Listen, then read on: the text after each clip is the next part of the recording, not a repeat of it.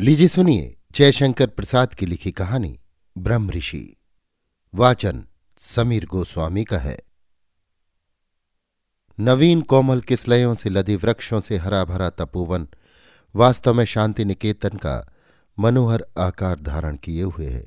चंचल पवन कुसुम सौरभ से दिगंत को परिपूर्ण कर रहा है, किंतु आनंदमय वशिष्ठ भगवान अपने गंभीर मुखमंडल की गंभीरमयी प्रभा से अग्निहोत्रशाला को आलोकमय किए तथा ध्यान में नेत्र बंद किए हुए बैठे हैं। प्रशांत महासागर में सोते हुए मत्सराज के समान ही दोनों नेत्र अलौकिक आलोक से आलोकित हो रहे हैं। रघुकुलश्रेष्ठ महाराज त्रिशंकु सामने हाथ जोड़कर खड़े हैं, किंतु सामर्थ्य किसकी जो उस आनंद में बाधा डाले। ध्यान भग्न हुआ। वशिष्ठ जी को त्रिशंकु ने साष्टांग दंडवत किया। उन्होंने आशीर्वाद दिया। सबको बैठने की आज्ञा हुई। सविनय सब बैठे। महाराज को कुछ कहते देखकर ब्रह्मऋषि ने ध्यान से सुनना आरंभ किया। त्रिशंकु ने पूछा, भगवान यज्ञ का क्या फल है? फिर प्रश्न किया गया, मनुष्य शरीर से स्वर्ग प्राप्ति हो सकती है? उत्तर मिला, नहीं। फिर प्रश्न किया गया, आपकी कृपा से सब हो सकता है? उत्तर मिला, राजन उसको तुम ना तो पा सकते हो और ना हम दिला सकते हैं। त्रिशंकु वहां से उठकर प्रणामोपरांत दूसरी ओर चले। थोड़ी ही दूर पर भगवान वशिष्ठ के पुत्रगण आपस में शास्त्रवाद कर रहे थे। त्रिशंकु ने उन्हें प्रणाम किया और कहा, आप मानव शरीर से स्वर्ग जाने का फल देने वाला यज्ञ करा सकते हैं? पुत्र शिष्य ने कहा, भगवान वशिष्ठ ने क्या कहा? त्रिशंकु ने उत्तर दिया, भगवान वशिष्ठ ने तो असंभव कहा है। ये सुनकर वशिष्ठ पुत्रों को बड़ा क्रोध हुआ और बड़ी उग्रता से वे बोल उठे, मतिमंद त्रिशंकु, तुझे क्या हो गया? गुरु पर अविश्वास? तुझे तो इस पाप के फल से चांडालत्व को प्राप्त होना चाहिए। इस श्राप से त्रिशंकु श्रीभ्रष्ट होकर चांडालत्व को प्राप्त हुआ। स्वर्ग के बदले चांडालत्व मिला। पुण्य करते पाप हुआ। श्रीभ्रष्ट होकर त्रिशंकु विलाप करता हुआ जा रहा है कि सहसा नारद का दर्शन हुआ। सार्वभौम महाराज की ऐसी अवस्था देखकर नारद ने पूछा, राजन ये क्या? बिलखते हुए त्रिशंकु ने सारी कथा सुनाई। नारद ने कहा, आप क्यों हताश होते हैं? मैं आपको एक कथा सुनाता हूं, सुनिए। बहुत दिन हुए विश्वामित्र नामक एक राजा अपनी चतुरंगिनी सेना को लिए हुए आखेट करता हुआ वशिष्ठाश्रम पहुंचा। वहां शांतिमय प्राकृतिक शोभा देखकर ब्रह्मऋषि वशिष्ठ के दर्शन की अभिलाषा उसके चित्त में उत्पन्न हुई। वहां के आतिथ्य से वो बहुत ही प्रसन्न हुआ। अरण्यवासी ऋषि कल्पों की सरल अभ्यर्थना से वो आनंदित हुआ, परंतु जब उसे ससैन्य आमंत्रण मिला तब बहुत ही चकित हुआ। जब उसने वहां जाकर देखा कि कुछ नहीं है, तब और भी आश्चर्यान्वित हुआ। भगवान वशिष्ठ ने ब्रह्म विद्या स्वरूपिणी कामधेनु से सब वस्तुएं मांग लीं और कई दिन तक उन सैनिकों के सहित विश्वामित्र को रखा। जब विदा होने लगा तब उनसे विदाई के स्वरूप में उस कामधेनु को मांगने लगा। जब उन्होंने ना दिया तब उन्हें दुख देने लगा।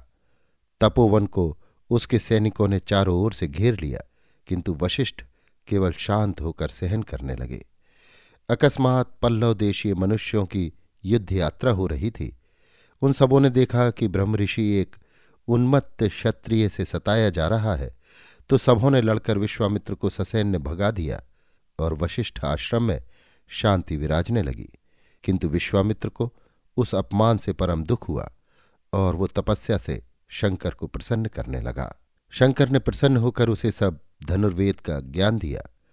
अब वो धनुर्विद्या से बली होकर फिर उसी वशिष्ठाश्रम पहुंचा और महात्मा वशिष्ठ को पीड़ा देने लगा। जब वशिष्ठ को बहुत व्यथा हुई तब वे उसके समीप पहुंचे और उसे समझाने लगे, किंतु बलोन्मत्त क्षत्रिय उन पर शस्त्रों का प्रयोग करने लगा। वशिष्ठ ने केवल ब्रह्म तेजमय सहिष्णुता रूपी दंड से सबको सहन किया। ब्रह्मऋषि के मुख पर उद्विग्नता की छाया नहीं, ताप भी नहीं, केवल शांति ही विराज रही है। विश्वामित्र विचलित हुए। चित्त की चिंता स्रोत स्वनि का प्रवाह दूसरी ओर फिरा और वो कह उठा, धिंग बलम क्षत्रिय बलम। वह ब्रह्म बल पाने की आशा से घोर तपस्या कर रहा है। अब उसमें कुछ शांति की छाया पड़ी है। इतना कहकर नारद अंतर्भूत हुए। त्रिशंकु घोर चिंता में पड़ा।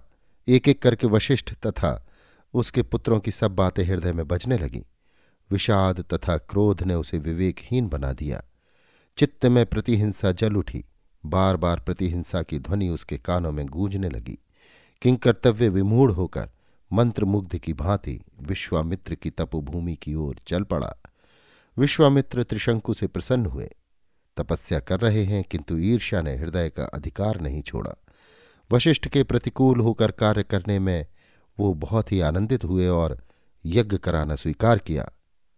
मधुच्छंदा इत्यादि पुत्रों को आज्ञा दी कि वे यज्ञ का समारोह करें और ब्रह्मवादियों को भी निमंत्रण दिया गया। सब होने लगा किंतु वहां जाता ही कौन है।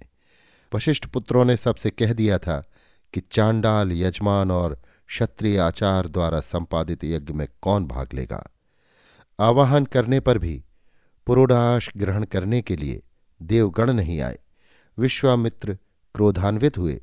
श्रुवा पटक कर कहा, यज्ञ में विघ्न डालने वाले वशिष्ठ पुत्र भस्म हो और त्रिशंकु विश्वामित्र के तपस्या बल से सदेह स्वर्ग जाए। त्रिशंकु स्वर्ग की ओर चला किंतु देवराज ने कहा, तिष्ठ तिष्ठ। त्रिशंकु अधपतित हुआ। विश्वामित्र ने कहा, अब हम नई सृष्टि करेंगे और बर्बरों को सभ्य बनावेंगे। देवगण चकित हुए और उनके अनुरोध से त्रिशंकु पुनः नक्षत्र रूप में स्थित हुए। विश्वामित्र के नवकल्पित एक नक्षत्र गोलक में नवसृष्टि से त्रिशंकु रहने लगे। उधर अग्नियास्त्र रूपी श्राप से वशिष्ठ पुत्र भस्मीभूत हुए। विश्वामित्र ऐसा उग्र कार्य करके कुछ शांत हुए और तपस्या करने लगे। लोग उन्हें ऋषि कहने लगे। वो भी निरंतर तपस्या से त्रिलोक को कंपित करने लगे। एक दिवस सुनहशेफ दौड़ विश्वामित्र के चरण में लिपट गया। जिज्ञासा करने पर ज्ञात हुआ कि वो महाराज हरिश्चंद्र के यज्ञ का यज्ञ पशु बनाकर बलि दिया जाएगा। उद्दंड राजऋषि को कुछ दया आई और वो अपने शतपुत्रों में से एक को उसके प्रत्यावर्तन में देने हेतु सन्नद्ध हुए। पुत्रगण ने आज्ञा न मानी। वे भी शापित तथा निर्वासित हुए। भगवान इंद्र प्रसन्न हुए। महाराज हरिश्चंद्र को बिना नरबलि किए ही यज्ञ फल मिला और विश्वामित्र राजऋषि कहलाने लगे। किंतु वे ब्रह्म बल लाभ की आशा में फिर तपस्या और निराहार भूखों को अन्नदान करने लगे। बहुत दिनों तक स्वयं निराहार रहकर वे भूखों को अन्नदान करते रहे। जिस दिन उनका वक्त पूर्ण हुआ और उन्होंने पाक बनाया, भोजन के समय में एक भूखा ब्राह्मण आया। विश्वामित्र ने अपने व्रत का कुछ भी ध्यान न किया और सिद्धान्न ब्राह्मण को खिला दिया। ब्राह्मण ने प्रसन्न होकर कहा, महर्षि तुम बड़े दयामय हो। सौ पुत्रों को खोकर और निराहार पर भी निराहार करके विश्वामित्र ने महर्षि पद को प्राप्त किया, किंतु उन्हें शांति न मिली। वशिष्ठ की ईर्ष्या से वे सदा ईर्षित रहते थे और उसी ईर्ष्याग्नि में जलित उस ब्रह्मबल की आशा ने अभी उनकी एक परीक्षा और ली। शर्वरीनाथ रमणी से पूर्ण कलायुक्त क्रीड़ा कर रहे हैं। राका प्रकाशमयी प्रभामयी तथा आनंदमयी प्रकृति का रूप धारण किए हुए है। बहुत दूर पर से कोकिल की मनोहर वाणी कभी शांतिमयी राका की निस्तब्धता को भंग कर देती है। समीरण भी अपना सरल रूप धारण किए है। पत्रों का मरमर रव कभी कभी सुनाई पड़ता है। भगवान वशिष्ठ के आश्रम में शांति रूपमयी होकर खेल रही है। देवकल्प वशिष्ठ जी और उनकी पत्नी अरुंधति कुटीर समीपस्थ एक शुभ शिलातल पर बैठ कथनोपकथन कर रहे हैं। अरुंधति, भगवान आज कैसी स्वच्छ राका है। वशिष्ठ, जैसा तुम्हारा चरित्र। अरुंधति, चंद्रोदय कैसा उज्ज्वल है। वशिष्ठ, जैसे विश्वामित्र का तप पुंज। अरुंधति, भगवान उसने तो आपके पुत्रों को मार डाला था। वशिष्ठ, चंद्र क्या निष्कलंक है। अभी भगवान वशिष्ठ के वचन पूर्ण भी नहीं हुए थे कि सहसा दौड़ता हुआ एक मनुष्य आकर उनके चरणों पर गिर पड़ा और कहने लगा, भगवान आप ही संसार में ब्रह्मऋषि कहलाने के योग्य हैं। लोग मुझे वृथा ही महर्षि कहते हैं। मैं तो आपको मारने के वास्ते व्याध की नाई छिपा हुआ था। आपकी अमृतवाणी से मेरे हृदय का अंधकार दूर हुआ। आज ज्ञात हुआ कि ब्राह्मण होने हेतु कितनी सहनशीलता चाहिए। प्रभो, मैं घोर भ्रम में था। मैंने कितने पाप कर्म आपको नीचा दिखाने के हेतु किए और ब्रह्मऋषि बनने के हेतु कितनी हिंसा की। आज पर्याप्त हुआ। आज मैंने सब पाया। प्रभो, इस पापी को क्या आप क्षमा कीजिएगा। वशिष्ठ जी ने पुलकित होकर विश्वामित्र को प्रिय मित्र बनाया और पुनः कंठ से लगाकर सुधा प्लावित वाणी से कहा, ब्रह्मऋषि शांत होवो, परम शिव तुम्हें क्षमा करेंगे। दोनों ब्रह्मऋषियों का महासम्मेलन गंगा जमुना के समान पवित्र पुण्यमय था। ब्राह्मणों और क्षत्रियों के हेतु वो एक चिरस्मरणीय शर्वरी थी।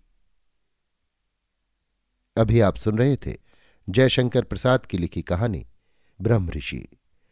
वाचन समीर गोस्वामी का था।